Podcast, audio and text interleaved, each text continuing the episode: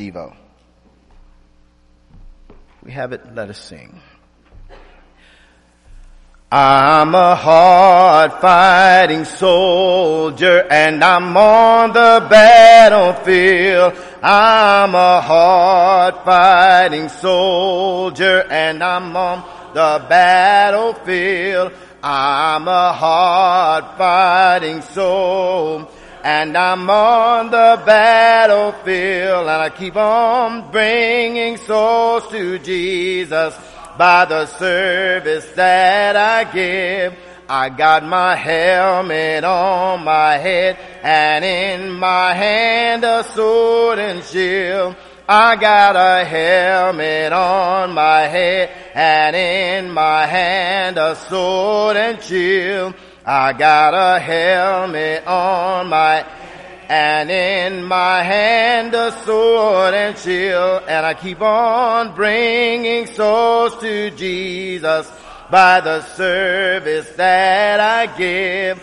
I'm gonna walk right and talk right and sing right and pray right on the battlefield. I'm gonna walk right and talk right and sing right and pray right on the battlefield. I'm gonna walk right and talk right and sing right. I'm on the battlefield. That I keep on bringing souls to Jesus by the service that I give. I'm a hard fighting soul.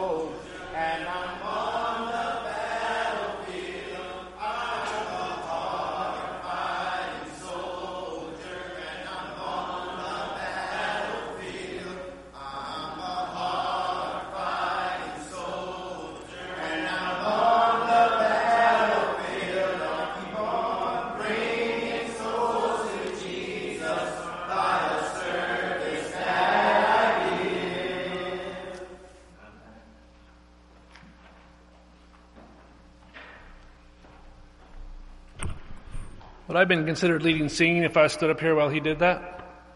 That's as close as I'll ever get. I get to say something to you all that has been told to me for years, and that is, you're not normal. Probably in a different context it was meant, but you're not normal. Or should I say, we're not normal. God has made Christians different and not socially normal.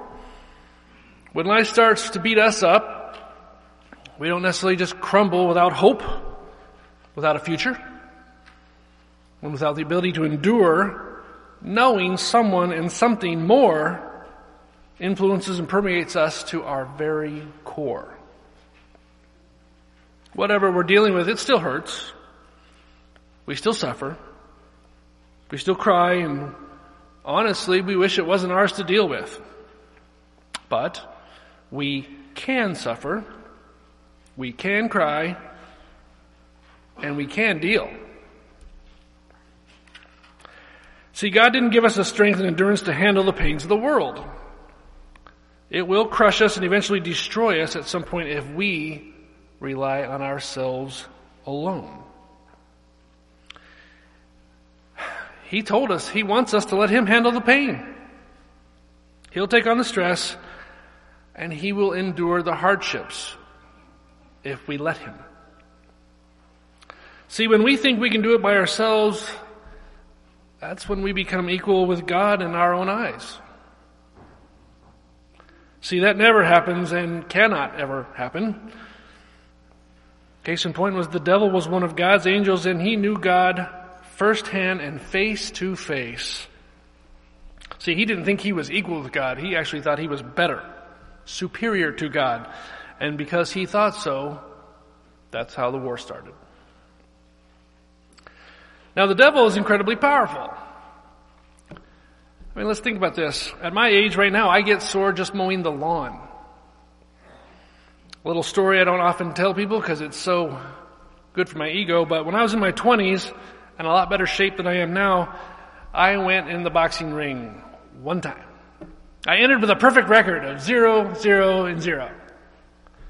And I left with a losing record, a deviated septum, and a huge chunk of humility to chew on later.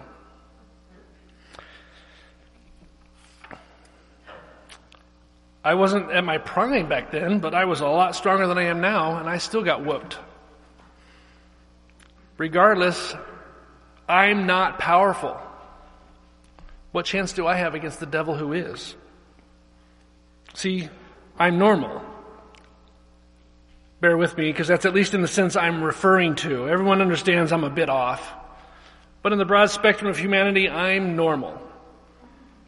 We as humans, we were never to be the pool God would select the champion of God. See, God's champion, he's not normal. He was 33 years old, no outstanding features. He wasn't labeled, and I quote, ruddy with bright eyes and good looking, as we read in 1 Samuel 16, 12 about David. David's son Absalom in 2 Samuel 14, 25 we read, in all Israel there was not a man so highly praised for his handsome appearance as Absalom. From the top of his head to the sole of his feet, there was no blemish in him. God's champion was not the tallest or the shortest. His hair wasn't stated to be like golden silk, eyes piercingly blue, or a voice as smooth as satin. 1 Samuel 16, 7 says, quote, But the Lord said to Samuel regarding David's brother Eliab, Do not consider his appearance or his height, for I have rejected him. The Lord does not look at the things people look at. People look at the outward appearance, but the Lord looks at the heart.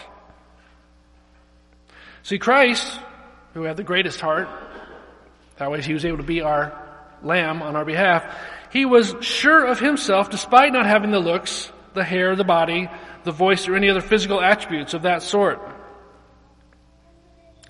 He didn't need them.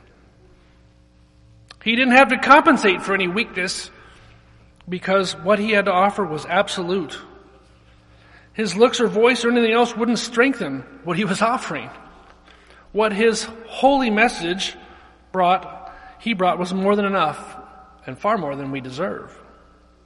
See, the word holy specifically means set apart. If you're set apart, then you're different.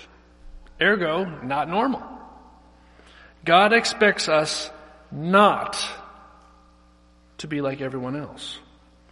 See, I sincerely hope a jury of our peers could easily convict us of being a Christian, but not all Christians can say that. I'll ponder this idea and I don't want any answers, but if someone overheard you telling someone else outside of these four walls that you'll see them at church, would they respond, You go to church? I sincerely, sincerely hope that it's apparent to all those around you that you belong to Christ outside of these four walls. As I said before, though, don't get me wrong, and a devo or two, that I blended into secular society easily and probably was even set aside negatively from mainstream society with some of my activities. I'm no better than anyone else. I wasn't then, I'm not now, and I will never be proud of any of my actions. But I'll testify to the power of prayers and God's ability to forgive. However, when enough abnormal people get together, like we do here, we support each other in our abnormality from the rest of the world. And even one other with you, one other abnormal person, if that's all it was here, that person will strengthen you so you feel normal with them. See, them as we and we as us. Within these four walls, what's normal, we all should agree on. And no one stands out to feel abnormal. See, if someone arrives here as a guest because they don't quite understand what it is that makes us different, we're not going to make fun of them over it. We are happy in our world, and if we can show them what it is that we see and what we know, there's a great chance they can't wait to enjoy the abnormality we have from what they knew before.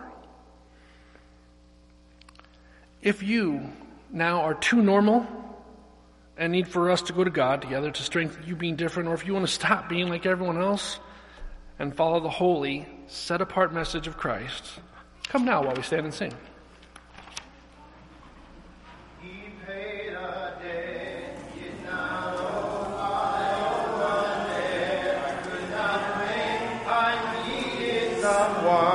To wash my sins away. And now I sing a brand new song, amazing grace. Christ Jesus paid a debt that I could never pay. He paid that debt at Calvary. He cleansed my soul and set me free. I'm glad that Jesus did all my sins erase. I now can sing a brand new song, Amazing Grace. Christ Jesus paid the debt that I could never pay. One day he's coming back for me to live with him eternally. Won't it be glory to see him on that day? I then will sing a brand new song, Amazing Grace. Christ Jesus paid the debt that I could never pay. Amen. You may be seated.